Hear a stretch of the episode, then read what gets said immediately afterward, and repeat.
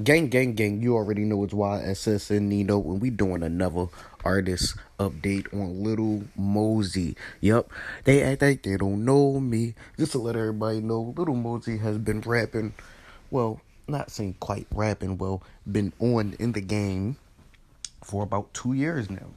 My first time seeing him basically in the visual, I looked at Little Mosey like, damn, like is he white, black? I didn't really know his like ethnicity for real because he looked like Puerto Rican and white or some shit like that.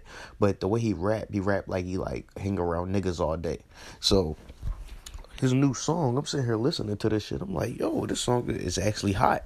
And he's like basically, if y'all know like the the polar bear, the white polar bear, his image is like captured around the white polar bear because he he basically make it like it's cold. He always like his image is cold, and always remember that with Little Mosey, he keeps his image intact. Now, this new song, Noticed, got a lot of people on edge. I really do feel as though this song will make Billboard eventually down the line. You give it probably like another month, it, it can gravitate to a lot of, you know, new fans. Lil Mosey definitely been doing this thing. There's a lot to Lil Mosey and what he got going on.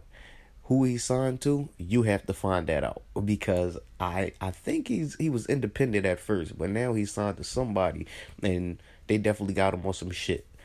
Little do you know what I heard was how Little Mosey got on. He beat a contest for uh for one of them like basically tough ass videos. Like a video person ran a contest on the song. Whoever had the best song, he was going to do the video for free. And Little Mosey just happened to win the contest. And now everybody like his image and what he got going on. So everybody, you already know, tune in to Little Mosey. Noticed, never artist update. You already know. We checking out. Okay.